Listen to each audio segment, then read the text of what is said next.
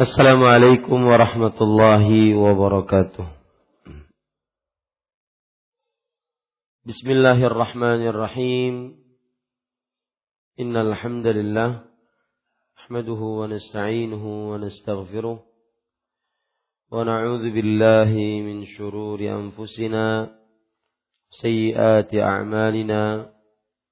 من يهده الله فلا مضل له ومن يضلل فلا هادي له وأشهد أن لا إله إلا الله وحده لا شريك له وأشهد أن محمدا عبده ورسوله.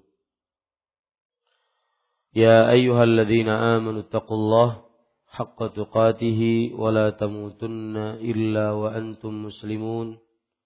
يا أيها الناس اتقوا ربكم الذي خلقكم من نفس واحدة وخلق منها زوجها وبث منهما رجالا كثيرا ونساء فاتقوا الله الذي تساءلون به والأرحام إن الله كان عليكم رقيبا.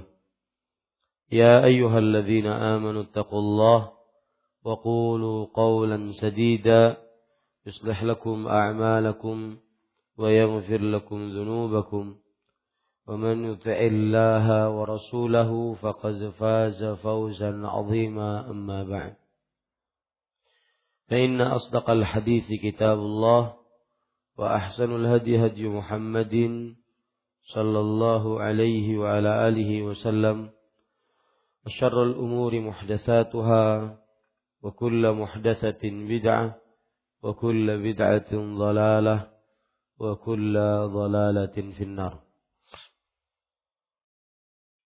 Alhamdulillah kita bersyukur pada Allah Subhanahu wa taala. Pada hari ini Rabu pagi atau Rabu subuh menjelang Rabu subuh tanggal satu sekarang? Belum. Kalender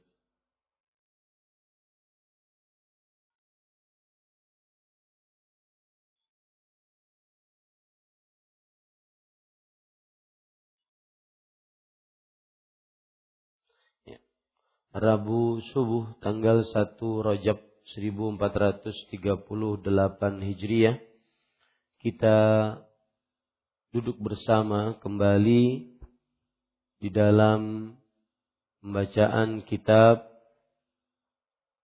Fiqhul Ada'iyati wal Azkar Fikih doa dan zikir yang ditulis oleh Fadilatul Syekh Abdul Razak bin Abdul Muhsin Al-Abbad hafizahullah taala. Salawat dan salam semoga selalu Allah berikan kepada Nabi kita Muhammad sallallahu alaihi wa ala alihi wasallam pada keluarga beliau, para sahabat serta orang-orang yang mengikuti beliau sampai hari kiamat kelak.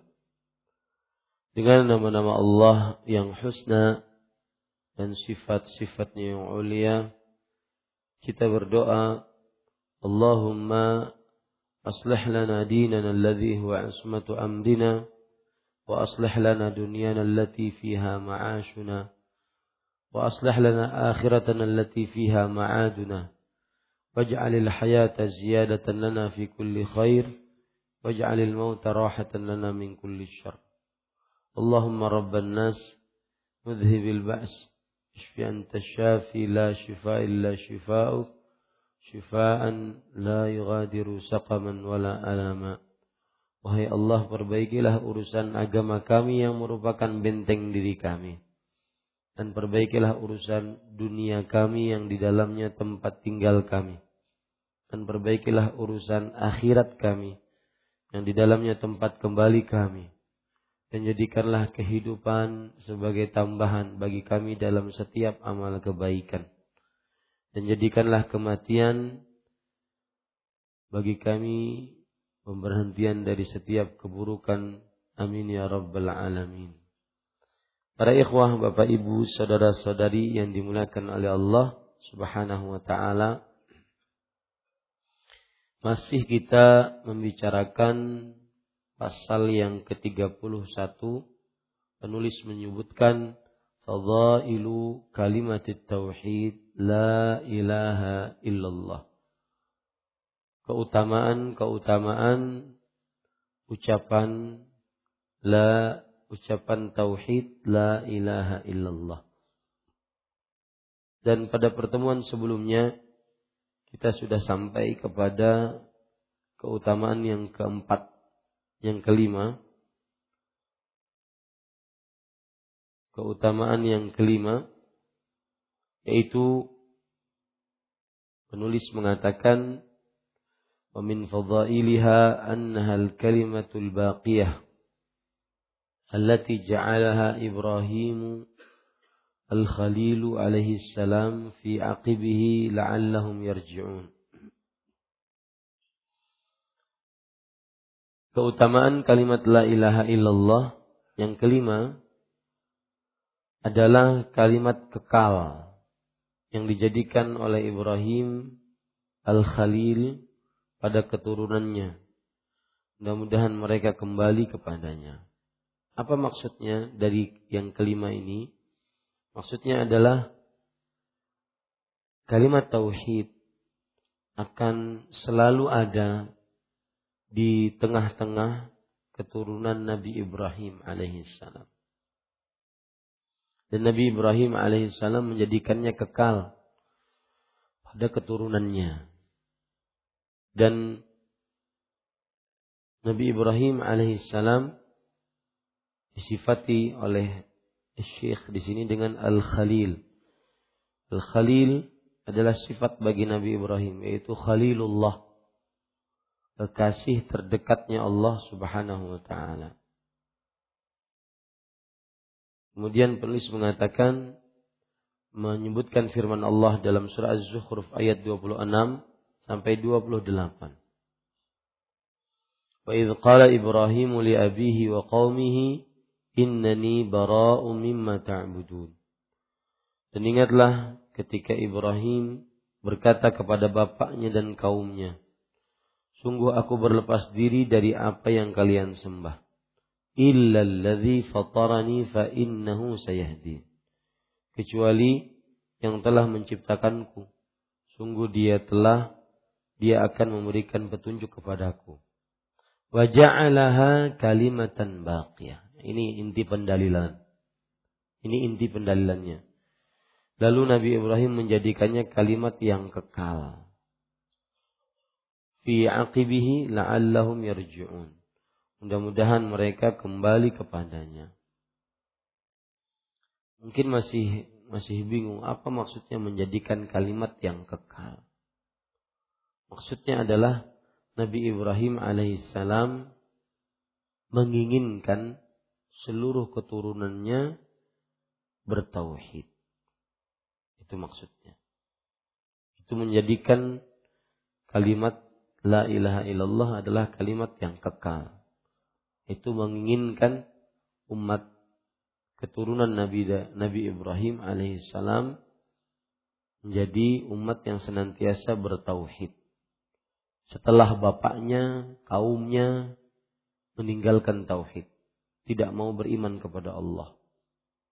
Maka Nabi Ibrahim alaihissalam berharap semoga setelah kalimat setelah bapaknya meninggal, setelah kaumnya hilang, maka masih ada keturunan-keturunan Nabi Ibrahim yang berpegang kepada kepada tauhid. Itu maksudnya. Dan di sini kalau ada yang bertanya, keutamaannya dari mana Ustaz? Keutamaannya dari mana? Kita kan mempelajari keutamaan sekarang. Keutamaannya dari sisi bahwa kalimat la ilaha illallah tetap sampai hari kiamat. Kalimat la ilaha illallah akan tetap sampai hari kiamat. Tidak akan pernah tenggelam ajaran la ilaha illallah tidak akan pernah hilang sampai hari kiamat. Mudah-mudahan bisa dipahami ya Pak ya. Ini yang kelima. Karena secara logika susah untuk memahamkan yaitu kita harus memahami keutamaan la ilaha illallah. Keutamanya dari sisi mana? Kalau yang kelima ini, keutamaannya dari sisi ucapan la ilaha illallah ini akan senantiasa sampai akhir hari kiamat adanya. Umat Islam, umat manusia masih akan ada saja yang berpegang teguh kepada kalimat la ilaha illallah. Utamanya dari situ. Ya, cara memahaminya dari situ. Baik. Yang keenam. Keutamaan yang keenam. Wahia kalimatut taqwa. Allati alzamaha Allahu ashabu ashab Rasulullah sallallahu alaihi wasallam wa kanu ahaqqa biha wa ahlaha. Keenam, ia adalah kalimat takwa puncak ketakwaan adalah tauhid. Maksudnya la ilaha illallah kalimat takwa maksudnya adalah puncak keutamaan adalah kalimat tauhid. Yang Allah haruskan kepada sahabat-sahabat Rasulullah sallallahu alaihi wasallam. Dan mereka lebih berhak terhadapnya serta sebagai ahlinya. Maksudnya Allah haruskan. Maksudnya para sahabat Nabi Muhammad sallallahu alaihi wasallam radhiyallahu anhum harus berpegang kepada tauhid. Allah haruskan itu. Kenapa para sahabat yang disebutkan? Karena mereka yang lebih berhak. Mereka yang mendapatkan langsung ajaran dari Rasulullah sallallahu alaihi wasallam. Serta mereka ahlinya. Kenapa mereka ahli tauhid? Karena mereka faham betul bagaimana sebenarnya bertauhid. Bagaimana sebenarnya bertauhid. Dalilnya, qala Allah Ta'ala, إذ جعل الذين كفلوا في قلوبهم الحمية حمية الجاهلية فأنزل الله سكينته على رسوله وعلى المؤمنين وألزمهم كلمة التقوى وكانوا أحق بها وأهلها Kana Allah bikulli syai'in alima. Yang artinya ketika orang-orang kafir menjadikan dalam hati mereka kepanatikan yaitu fanatik jahiliyah. Maka Allah menurunkan ketenangan darinya kepada Rasulnya dan orang-orang yang beriman dan mewajibkan kepada mereka kalimat takwa dan mereka lebih berhak terhadapnya serta ahlinya dan Allah Maha mengetahui segala sesuatu. Yang menjadi inti pendalilan di sini ketika Allah berfirman yang artinya dan Allah mewajibkan mereka kalimat takwa. Allah mewajibkan mereka kalimat takwa. Ini para ikhwah yang dirahmati oleh Allah Subhanahu wa taala. Artinya Allah Subhanahu wa taala mewajibkan kepada para sahabat Nabi radhiyallahu anhu agar mengucapkan la ilaha illallah dan selalu berpegang teguh kepadanya. Dan para sahabat Nabi paling berhak untuk mendapatkan itu. Karena mereka sahabat Rasulullah sallallahu alaihi wasallam dan mereka adalah ahlinya. Ahli tauhid. روى أبو إسحاق السبيعي أن عمر بن ميمون رحمه الله تعالى قال ما تكلم الناس بشيء أفضل من لا إله إلا الله Abu Ishaq As-Subai'i meriwayatkan dari Amr bin Maimun. Dia berkata, Tidaklah manusia mengucapkan sesuatu yang lebih utama daripada la ilaha illallah. Ini keistimewaan. Ucapan la ilaha illallah. Nah, kalau ini Ustaz enak dipahami. Betul nggak? Ayat tadi mana sambungannya? Ya, kalau ini enak dipahami. Memang keutamaannya terlihat. Kalau poin kelima, poin keenam, itu mana gitu keutamaannya? Maka jawabannya mudah. Ingat saja kalimat tauhid untuk poin kelima, kalimat tauhid Nabi Ibrahim berharap akan selalu ada di tengah-tengah keturunannya. Itu keutamaan. Kemudian sampai hari kiamat. Kemudian yang keenam bahwa Allah mewajibkan para sahabatnya untuk berkalimat tauhid. Karena mereka yang paling berhak untuk bertauhid. Karena mereka melihat dakwah Rasul sallallahu alaihi wasallam. Mereka melihat kesyirikan, mereka melihat kekafiran nyata di depan mereka. Nah, di sini penulis menyebutkan tidaklah manusia mengucapkan sesuatu yang lebih utama daripada la ilaha illallah. Ini ucapan paling utama la ilaha illallah. Faqala Sa'ad ibn Iyad. Sa'ad bin Iyad rahimahullah taala berkata, "Atadri ma hiya ya Aba Abdullah?" Apakah engkau tahu apakah ia wahai Abu Abdullah? Hiya wallahi kalimatut taqwa. Alzamaha Allah ashab Muhammadin sallallahu alaihi wasallam. Wa kanu ahaqqu biha wa ahlaha radhiyallahu anhum. Ia adalah kalimat takwa. Nah, ucapan la ilaha illallah ini adalah kalimat takwa. Di orang kalau mengucapkan la ilaha illallah itu sumber ketakwaan sebenarnya. Ketakwaan paling tinggi adalah la ilaha illallah. Orang bertauhid. Allah mewajibkannya kepada sahabat-sahabat Muhammad sallallahu alaihi wasallam. Dan mereka lebih berhak terhadapnya dan sebagai ahlinya. Ini kata-kata juga sulit dipahami ini.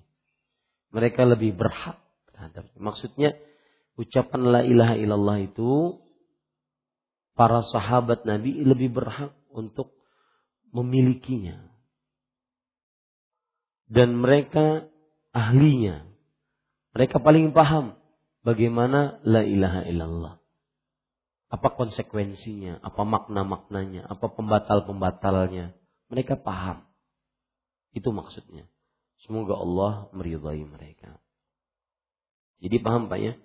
Waka apa namanya di sini? Wakanu ahaqqa biha wa ahla. Para sahabat Nabi lebih berhak dengan kalimat la ilaha illallah. Apa maksud lebih berhak ini? mereka lebih berhak untuk bertauhid. Kenapa? Karena mereka mendapatkan pengajaran langsung dari siapa? Kemudian mereka adalah sebagai ahlinya, ahli tauhid, ahli kalimat tauhid. Kenapa? Karena mereka paling paham tentang ajaran tauhid. Baik dari bahasa mereka, maksudnya konsekuensi la ilaha illallahnya mereka paham. Ini yang dimaksud mereka adalah sebagai ahlinya, ahli tauhid. Semoga Allah meridai mereka. Baik, yang ketujuh. Wa min fadaili hadhihi kalimah annaha muntakhas sawabu wa ghayatuha. Ketujuh, ia adalah akhir dari kebenaran dan puncak. Ini juga maknanya secara abstrak, maknawi. Ucapan la ilaha illallah itu adalah kebenaran yang paling tinggi. Puncak yang paling tinggi la ilaha illallah. Qala Allah Ta'ala, "Yauma yaqumur ruh wal malaikatu saffan la yatakallamuna illa man adzina lahu ar-rahman wa qala sawaba." Allah Subhanahu wa taala berfirman yang artinya pada hari itu pada hari itu maksudnya hari apa? Hari kiamat. Pada hari itu ruh. Ruh di sini siapa? Jibril.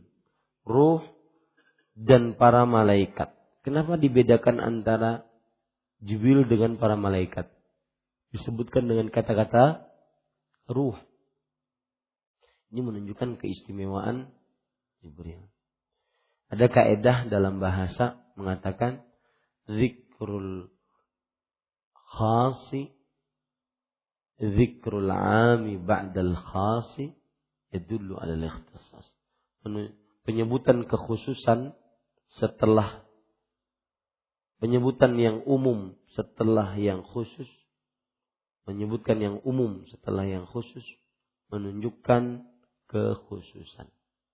Di sini pada hari ruh dan para malaikat. Umum malaikat disebutkan. Dan sebelumnya disebutkan tentang ruh. Menunjukkan bahwa Jibril mempunyai kedudukan yang tinggi dalam Islam. Pada hari ruh dan para malaikat berdiri bersaf-saf. Mereka tidak berbicara kecuali dengan siapa yang diizinkan Ar-Rahman. Dan dia berkata benar. Para ikhwah, kemudian penulis menyebutkan penjelasan ayat ini.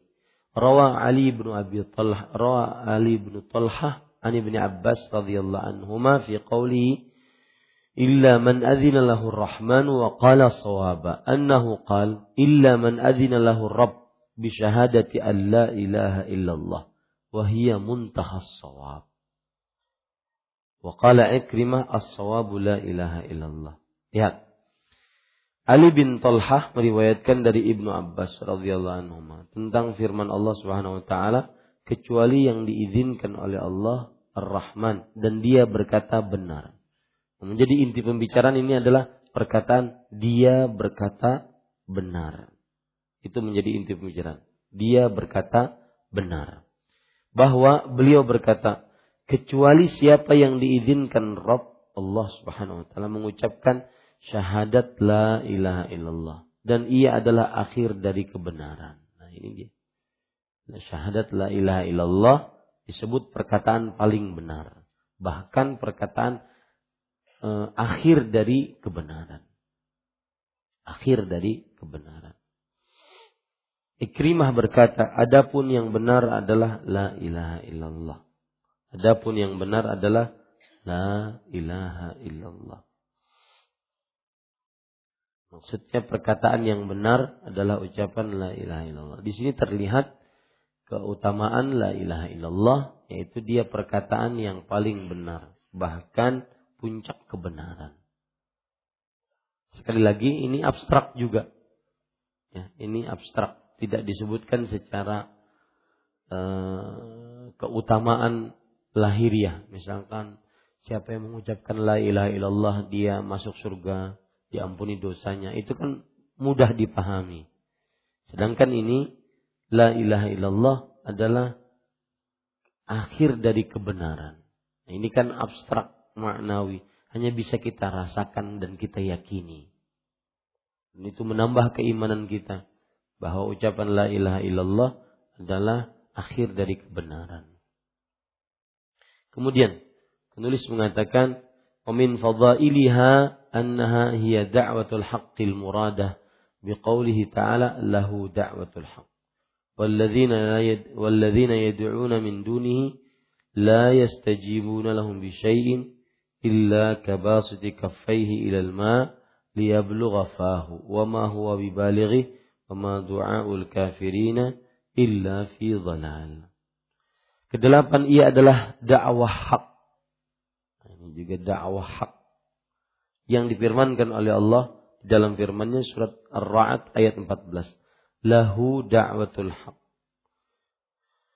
Baginya dakwah hak, yaitu Allah memiliki dakwah hak. Kenapa la ilaha illallah disebut dakwah hak? Karena dakwah artinya menyeru. Hak artinya kebenaran. La ilaha illallah itu adalah penyeruan terhadap ke kebenaran. Itu bagi Allah dakwah hak. Dakwah hak ini adalah ucapan la ilaha illallah. Orang-orang yang menyeru selainnya, mereka tidak akan menyambut seruan mereka. Kecuali seperti orang yang menjulurkan kedua telapak tangannya ke air untuk mencapai mulutnya. Namun tidak dapat menyampaikannya dan tidaklah seruan orang-orang kafir melainkan dalam kesesatan. Kita ulangi, baginya yaitu Allah memiliki maksudnya. Baginya di sini Allah memiliki dakwah hak yaitu seruan yang benar. Dakwah artinya seruan yang benar. Dan orang-orang yang menyeru selainnya, orang-orang yang beribadah kepada selain Allah, mereka tidak akan menyambut seruan tersebut. Artinya mereka tidak akan gembira dengan tauhid. Tidak akan gembira dengan tauhid. Makanya paling yang dibenci oleh kelompok-kelompok sesat adalah yang bertauhid. Kecuali seperti orang yang menjulurkan kedua telapak tangannya ke air untuk mencapai mulutnya. Maksudnya ini ada air, saya ingin megang agar saya bisa meminumnya. Bisa nggak? Airnya dipegang bisa nggak? Nggak bisa. Nah itulah orang-orang yang menolak dakwah hak, menolak la ilaha illallah. Perumpamannya seperti itu menjulurkan tangannya, memegang air, tapi ingin minum. Gak bisa. Itu maksudnya. Namun tidak dapat menyampaikannya dan tidaklah seruan orang-orang kafir melainkan dalam kesesatan. Pasti simbol-simbol kekafiran pasti mendatangkan kesesatan. Ya. Apa sebabnya para ikhwah? Ajakan kekafiran mendatangkan kesesatan. Apa sebabnya? Nah,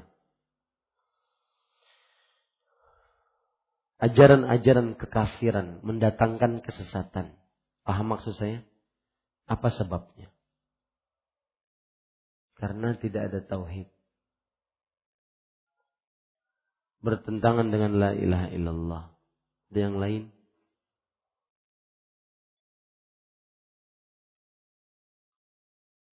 Menjadikan kesengsaraan pelakunya, yaitu pertanyaan saya. Kenapa ajakan orang-orang kafir selalu dalam kesesatan?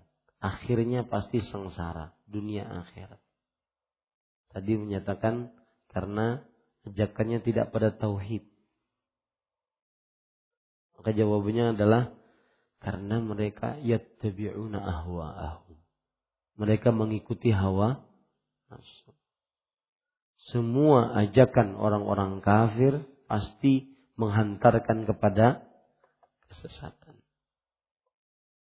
Karena yang mereka ikuti bukan petunjuk, bukan wahyu dari Allah. Akan tetapi yang mereka ikuti adalah hawa nafsu mereka.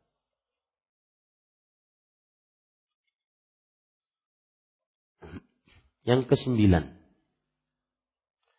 ومن فضائلها أنها هي الرابطة الحقيقية التي اجتمع عليها أهل دين الإسلام فعليها يوالون ويعادون وبها يحبون ويبغضون وبسببها أصبح المجتمع المسلم كالجسد الواحد وكالبنيان المرصوص يشد بعضها بعضا. Kesembilan, ia adalah pengikat hakiki. Yang mana orang-orang yang memeluk Islam berkumpul di atasnya. Atas dasar kalimat itulah mereka bersikap loyal dan bermusuhan. Maksudnya gini, ucapan la ilaha illallah itu pengikat antara muslim dengan muslim. Saya cinta kepada Anda karena Anda mengucapkan la ilaha illallah. Saya benci kepada seseorang karena dia tidak mengucapkan la ilaha illallah. Itu maksudnya. Saya bermusuhan sebagaimana hadis Rasul riwayat Imam Bukhari, umirtu an uqatilan nas hatta yashhadu an la ilaha illallah.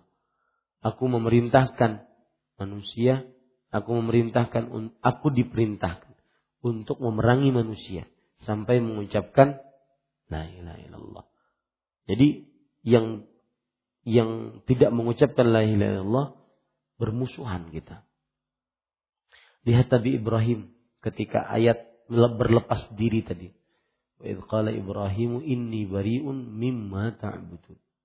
Dan ingatlah ketika Nabi Ibrahim berkata kepada bapaknya dan kaumnya, aku berlepas diri. Karena tidak mengucapkan apa? La ilaha illallah.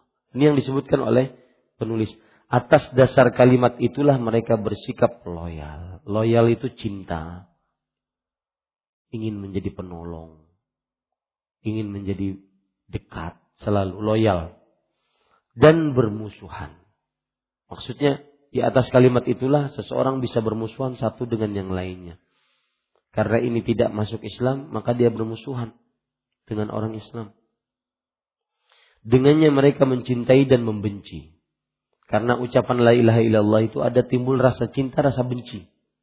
Kita benci kepada kesyirikan, kekafiran dan pelaku-pelakunya. Tidak boleh kita cinta. Dan kita cinta hanya kepada kita cinta hanya kepada tauhid, sesama muslim yang bertauhid.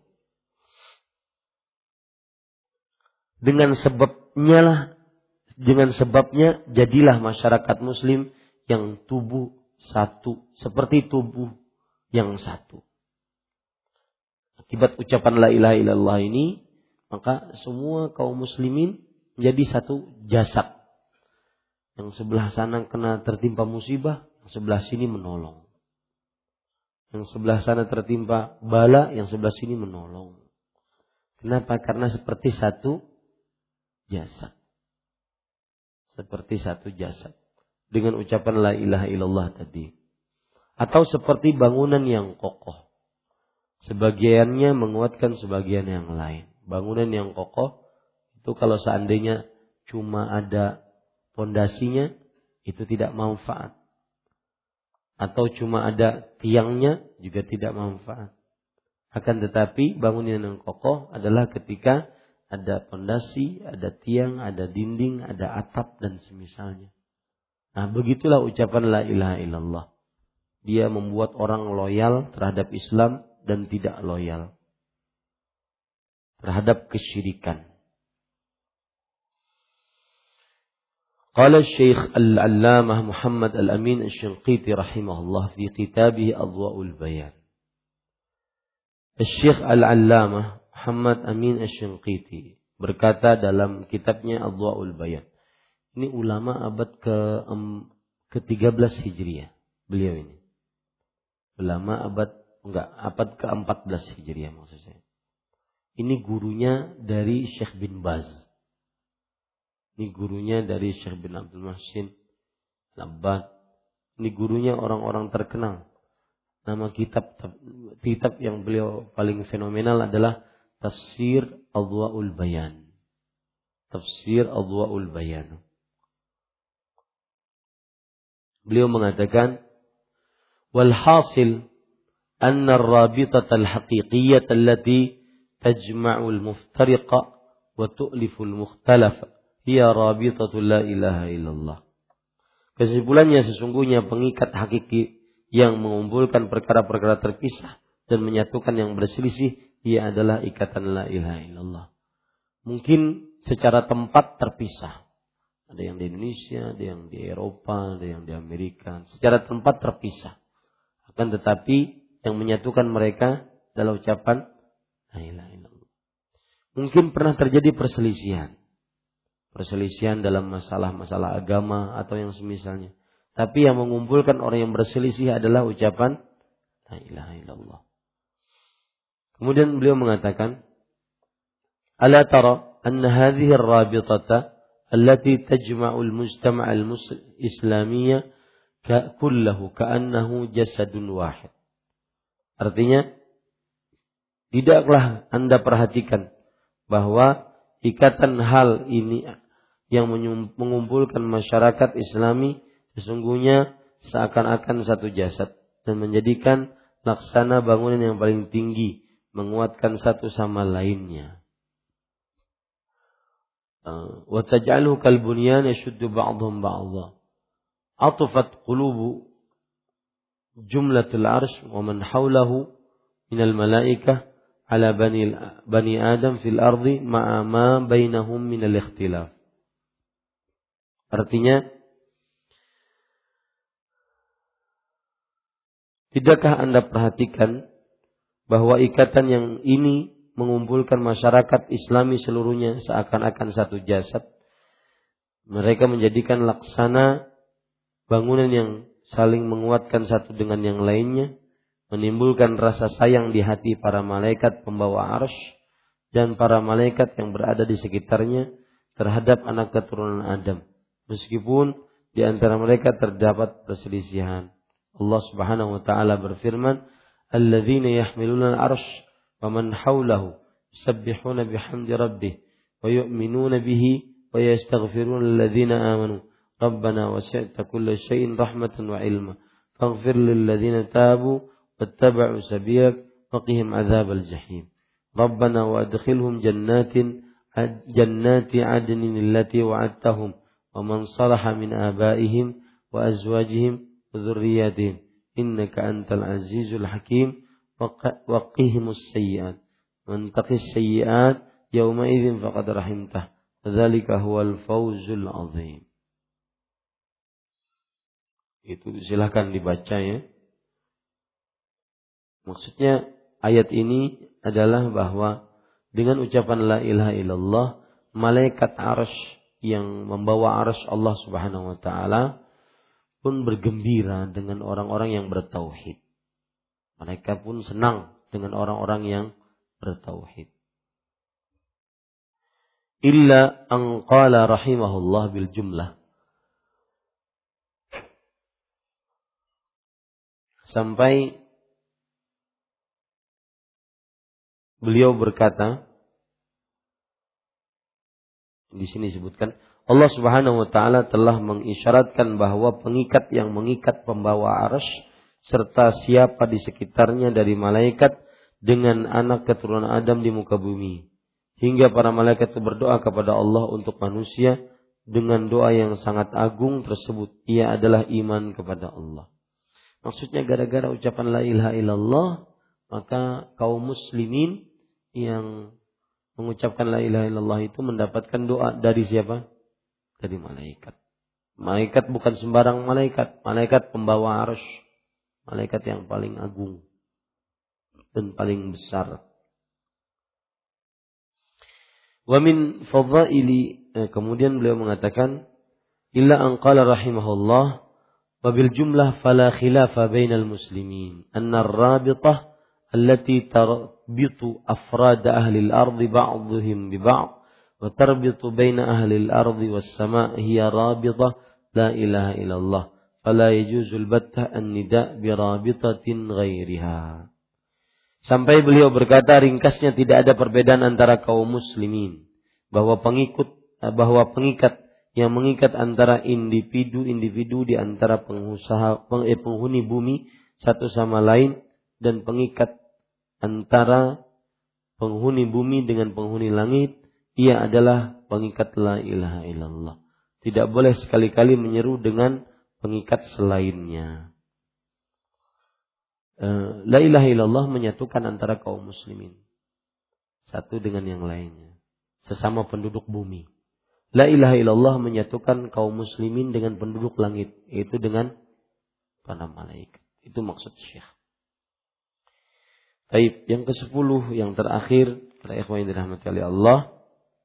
Wa min fadaili kalimah annaha afdalul hasanat. Ke-10 ia adalah seutama-utama kebaikan atau bahasa yang lain kebaikan paling terutama. Paling terbaik. Ya. Qala Allah Ta'ala, "Man jaa bil hasanati falahu khairun minha." Allah Subhanahu wa taala berfirman, Barang siapa yang membawa kebaikan maka ia memperoleh balasan yang lebih baik daripadanya. Waqad warada an Ibnu Abbas wa an Ibnu Mas'ud wa an Ibnu Mas'ud wa an Ibnu Abbas wa Abi Hurairah wa ghairihim anna al-murada bil hasanah la ilaha illallah.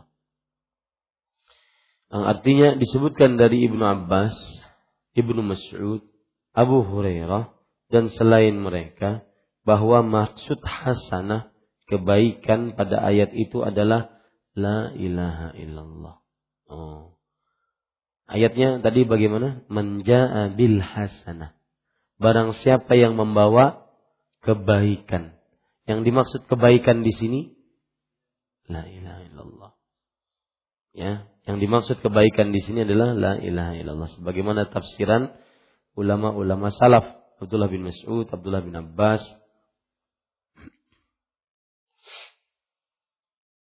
Maka di sini Allah mengatakan falahu khairun minha. Maka hal itu lebih baik darinya. Ya. Ucapan la ilaha illallah tadi lebih baik darinya. Wa an Iqrimah rahimahullahu taala fi qawlihi fi qawlillahi ta'ala man jaa bil hasanati falahu khairun minha. Qala qawlu la ilaha illallah.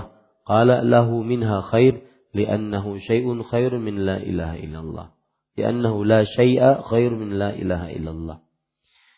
Sini perhatikan, sementara diriwayatkan dari Ikrimah tentang firman Allah, barang siapa yang datang membawa kebaikan.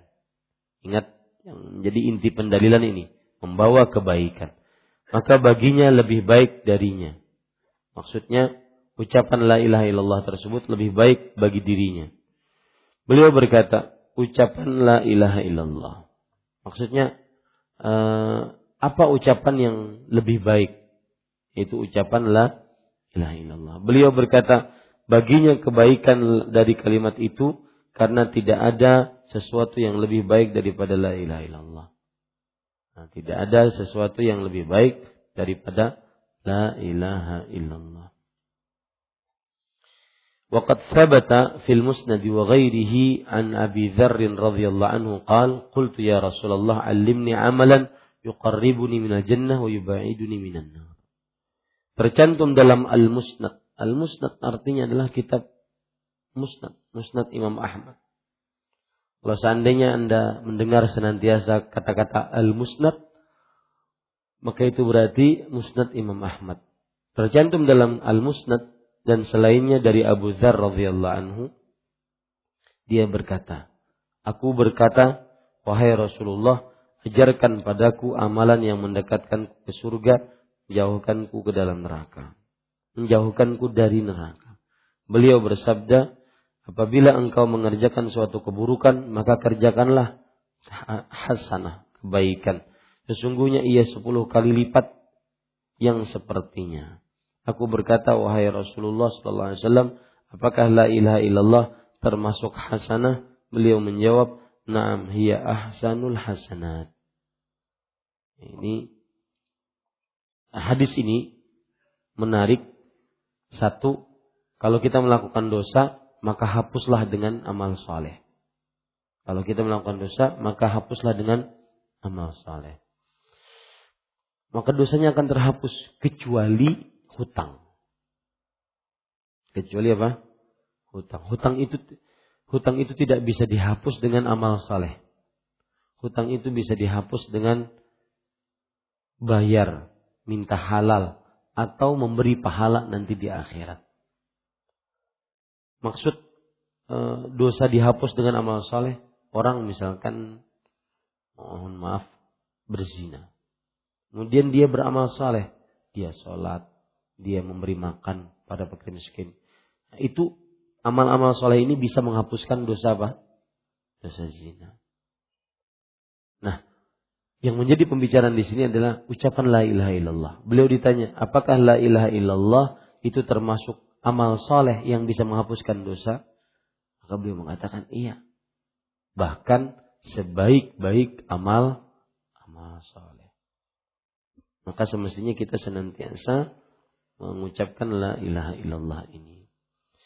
فهذه بعض فضائل هذه الكلمة العظيمة من خلال ما ورد في القرآن الكريم وسوف نستكمل ذكر بعض فضائلها من خلال ما ورد min dzalika fi hadis Rasulullah sallallahu alaihi wasallam taufiq biyadillah wahdah. Inilah sebagian keutamaan dari kalimat yang agung itu. Kalimat apa? La ilaha illallah. Ini yang disarikan dari apa-apa yang tercantum dalam Al-Qur'an Al-Karim. Insyaallah kita akan menyempurnakan pemaparan keutamaan-keutamannya yang disarikan dari hadis Rasul sallallahu alaihi wasallam. Insyaallah eh, bab yang ke-32 akan membicarakan keutamaan la ilaha illallah tapi dilihat dari dari hadis Rasul Sallallahu Alaihi Wasallam dan semua taufik di tangan Allah Subhanahu Wa Taala semata. Ini, ya ikhwah, keutamaan la ilaha illallah. Alhamdulillah selesai bab yang ke-31. Nah, ada yang ingin bertanya? Kalau di luar tema tidak mengapa.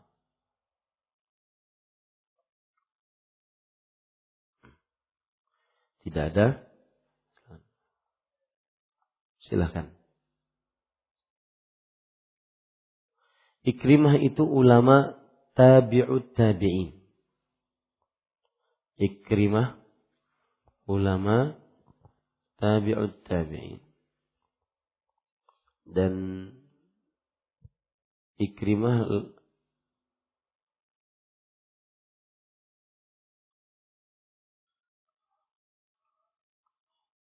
beliau ini hidup pada abad kedua Hijriah yaitu pada tahun 105 Hijriah meninggal. Ya. Pada tahun 105 Hijriah meninggal.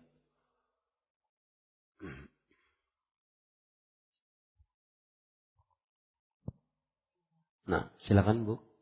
Assalamualaikum warahmatullahi wabarakatuh. Waalaikumsalam. Barakallahu fikum Ustaz. Uh, Ustaz, apakah kita boleh membaca kalimat la ilaha illallah ini setelah wirid salat? Kemudian Setelah? wirid Setelah apa Bu? Wirid salat itu. Wirid sholat. Kemudian bolehkah membacanya misalnya membatasinya dengan 100 kali? Yang pertanyaan yang kedua, eh, ini pertanyaan titipan. Apakah kita mengerjakan sholat sunnah Tahiyatul Masjid ketika kita berada di Is- Islamic Center ya? Di belakang. Nah. Jazakallah khairan. ya, jazakumullah khair Bu atas pertanyaannya. Yang pertama yaitu tentang ucapan la ilaha illallah. Apakah dibaca setelah zikir sholat dan dijumlahkan dengan jumlah tertentu? Maka jawabannya kita dianjurkan untuk berzikir itu dengan dua cara. Ada zikir yang mutlak, zikir yang bebas, yang tidak ada pembatasan. Maka pada saat itu kita berzikir dengan bebas. Mau setelah eh, sholat, sebelum sholat, mau berjalan, mau berduduk, mau berbaring, silahkan kita baca. Adapun kalau seandainya yang ditanya tentang zikir yang e, dibatasi, muqayyad, maka ada pembatasan-pembatasan.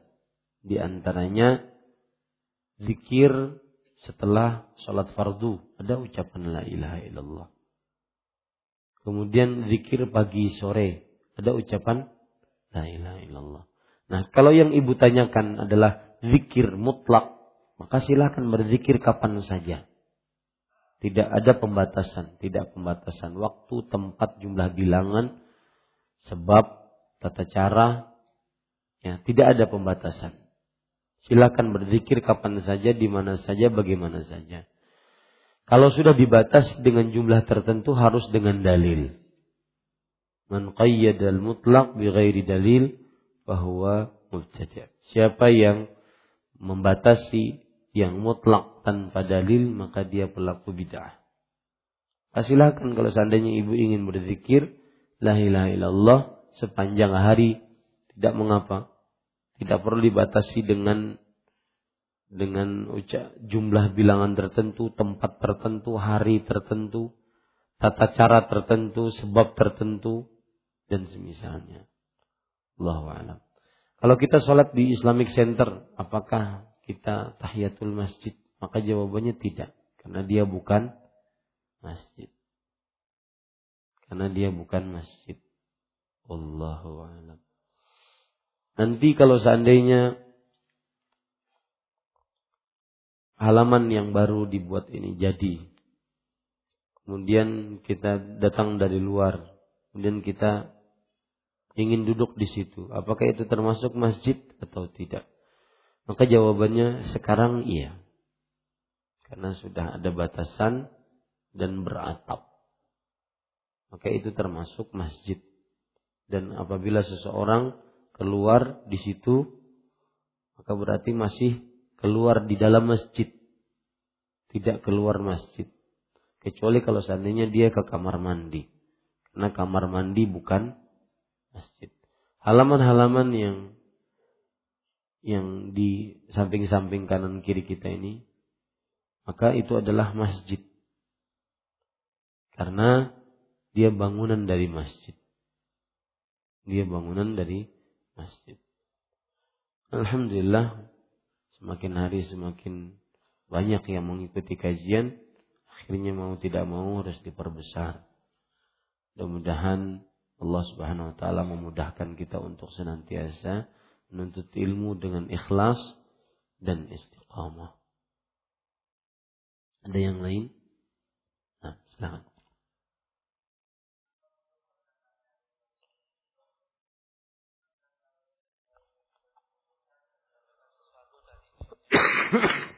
Langi Pak.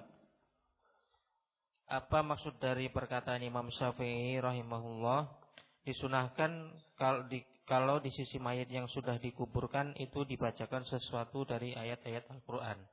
Dan jikalau dapat dihatamkan Al-Quran itu seluruhnya maka itu hal baik. Saya tidak yakin itu perkataan Imam Syafi'i. Diambil Hadisnya diriwayatkan Imam Muslim dari Amir bin Al-As. Katanya jika engkau semua telah memakamkan, memakamkan saya, maka berdirilah di sekitar kuburku sekedar selama untuk penyembelih seekor unta, lalu dibagi-bagikan dagingnya. Sehingga saya merasa tenang bertemu dengan engkau semua dan saya dapat memikirkan apa-apa yang akan saya jawabkan ketika utusan-utusan Tuhanku yakni malaikat yang akan menanyakan sesuatu. Diriwayatkan Imam Muslim Saya tidak tahu hadis tersebut. Yang jelas setelah penguburan maka kita dianjurkan untuk memintakan istighfar untuk orang-orang yang dikubur sebagaimana hadis Rasulullah sallallahu alaihi wasallam istaghfiru li akhikum fa innahu al-ana yus'al. Mintalah ampun untuk saudara kalian. Sesungguhnya sekarang ini mereka ditanya. Ditanya oleh para malaikat tentang perkataan-perkataan la ilaha illallah. Perkataan yang tetap maka minta kepada Allah agar ditetapkan hati mereka. Itu yang ada, yang saya ketahui. Akan tetapi yang disebutkan tadi harus diperiksa lagi dan belum ada dalil kuat kalau seandainya disebutkan hadis tersebut untuk duduk-duduk setelah penguburan membaca surat-surat yang ada dari surat-surat Al-Quran belum ada dalil-dalil yang kuat. Kalau seandainya ada, maka niscaya itu masyhur di tengah kaum muslimin dan akan dikerjakan oleh para sahabat Nabi karena kebanyakan orang-orang di zaman Rasulullah Sallallahu Alaihi Wasallam dikubur di kuburan Baqi al Gharqad. Otomatis beritanya akan jelas di tengah-tengah para sahabat Nabi dan akan jelas juga dikumpulkan atau diberitahukan kepada kita sehingga menjadi amalan yang sudah menjadi layak yang bisa kita kerjakan. Tetapi karena belum ada dalil yang begitu kuat bahwa para sahabat Nabi radhiyallahu anhum setelah penguburan mayit mereka duduk-duduk untuk membaca ayat-ayat suci Al-Quran, maka hal itu berarti belum menunjukkan disyariatkan. Karena kalau seandainya ada, sudah masyhur di tengah kaum muslim. Paham jawaban saya. Tapi riwayat tersebut nanti saya akan cek apa hukum hadisnya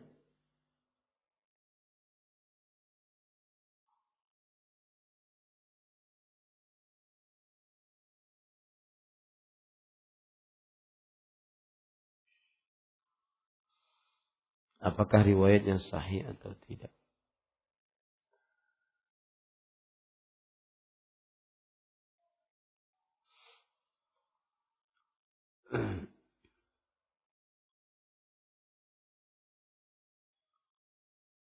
Coba saya baca hadisnya yang Bapak baca tadi.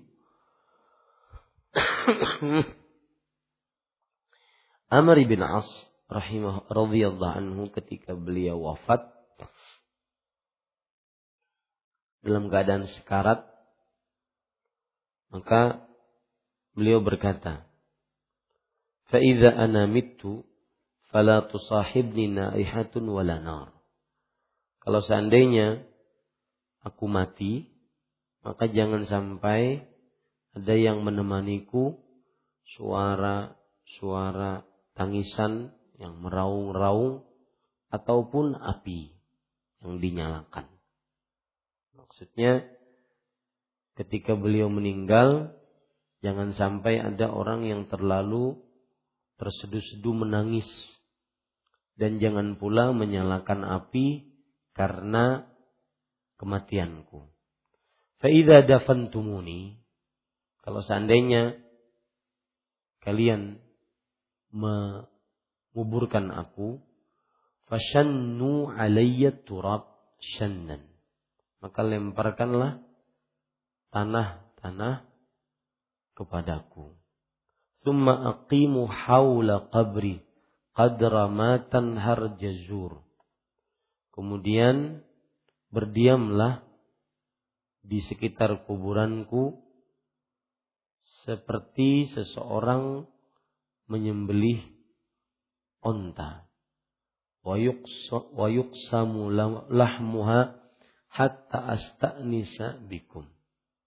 Sampai dibagikan daging-dagingnya. Berarti lama waktunya. Sampai aku asta'nisa bikum. Aku bisa bergembira dengan kalian wa anzur madza uraji'u bihi rusula rabbi. Dan akhirnya aku bisa menjawab nanti pertanyaan-pertanyaan dari malaikat-malaikat para rasul dari Allah. Imam Nawawi rahimahullah taala menyebutkan pada hadis ini minha istihbabul muks indal qabri ba'da dafni lahzatan nahwa dzikru lima dzukir. Wa hadha alladhi dzakar la yahtaju ila say ila sa'atain. Di dalam hadis ini terdapat anjuran untuk duduk setelah mengubur beberapa saat. Untuk duduk setelah mengubur beberapa saat. Akan tetapi tidak ada di dalam hadis ini eh, seseorang dianjurkan untuk membaca bacaan bacaan tertentu kecuali yang sudah saya sebutkan tadi yaitu mendoakan orang yang dikubur tadi. Adapun pembacaan Al-Qur'an maka belum ada dalil dari hadis Rasul Shallallahu Alaihi Wasallam yang sahih tentang pembacaan Al-Quran. Meskipun terjadi khilaf di antara ulama. Saya bacakan khilafnya. Terjadi khilaf di antara ulama pembacaan Al-Quran di sekitar kuburan. Ada yang mengatakan makruh. Di antaranya Imam Abu Hanifah, Imam Malik, Imam Ahmad. Liannahu muhdath lam tarid bihi sunnah. Karena dia adalah sesuatu yang mengada-ngada yang belum ada sunnahnya. Wal qira'ah tushbihu salah. Dan membaca Al-Quran itu seperti solat. Wassalah indal qabr manhiyun anha. Dan solat di sisi kuburan dilarang. Ini menurut pendapat yang mengatakan makruh. Dan ada yang mengatakan mubah, tidak mengapa. Seperti Muhammad ibn al-Hasan, salah seorang murid dari Imam Abu Hanifah. Mengatakan boleh membaca Al-Quran. Dari riwayat dari Abdullah bin Umar radhiyallahu anhu bahwa beliau annahu awsa an yuqra ala qabrihi waqt dafn mewasiatkan untuk dibacakan Al-Quran di atas kuburannya tatkala dikuburkan. Bifawatihi suratil Baqarah wa khawatimiha. Dengan awal-awal surat Al-Baqarah, Alif Lam Mim, dan akhir-akhir surat Al-Baqarah. Wa aydan an ba'dil muhajirin qiraati suratil Baqarah. Dan dinukilkan juga dari sebagian kaum muhajirin bahwa mereka dibacakan terhadap mereka di kuburan mereka surat Al-Baqarah. Nah, para ikhwan yang dirahmati oleh Allah Subhanahu wa taala uh, wallahu alam pendapat yang lebih kuat belum ada dalil yang kuat. Yang disebutkan tadi tentang dalil Abdullah bin Umar perkataan para sahabat bukan hadis Rasul sallallahu alaihi wasallam. Maka pendapat yang kuat adalah dia makruh bahkan dia haram karena belum ada dalil hadis Rasul sallallahu alaihi wasallam. Yang ada memintakan ampunan. Istaghfiru li akhikum. Mintalah ampunan untuk saudara kalian. Kemudian yang ada juga ketika kita mengunjungi atau berziarah kubur, kita mengucapkan doa. Assalamualaikum ya ahlad diyar minal mu'minin wal muslimin. Wa yarhamullahu al-mustaqdimin minna wal mustaakhirin. Nas'alullah lana wa lakumul afiyah. Wa inna insyaallah bikum lalahiqun. Itu saja. Ya. Belum ada. Seperti yang saya ungkapkan tadi mas kalau seandainya ada syariat itu lastafadha niscaya akan sudah masyhur di tengah kaum muslimin karena di zaman para sahabat banyak yang meninggal sebelum Nabi Muhammad SAW meninggal banyak para sahabat tapi belum ada dalilnya Rasulullah duduk-duduk membaca Al-Quran sepeninggal eh, sepenguburan orang yang dikubur. Wallahu a'lam. Nah, kita cukupkan dengan kafaratul majlis. Subhanakallah bihamdik. Asyhadu an la ilaha illa anta astaghfiruka wa atubu ilaik. Wassalamualaikum warahmatullahi wabarakatuh.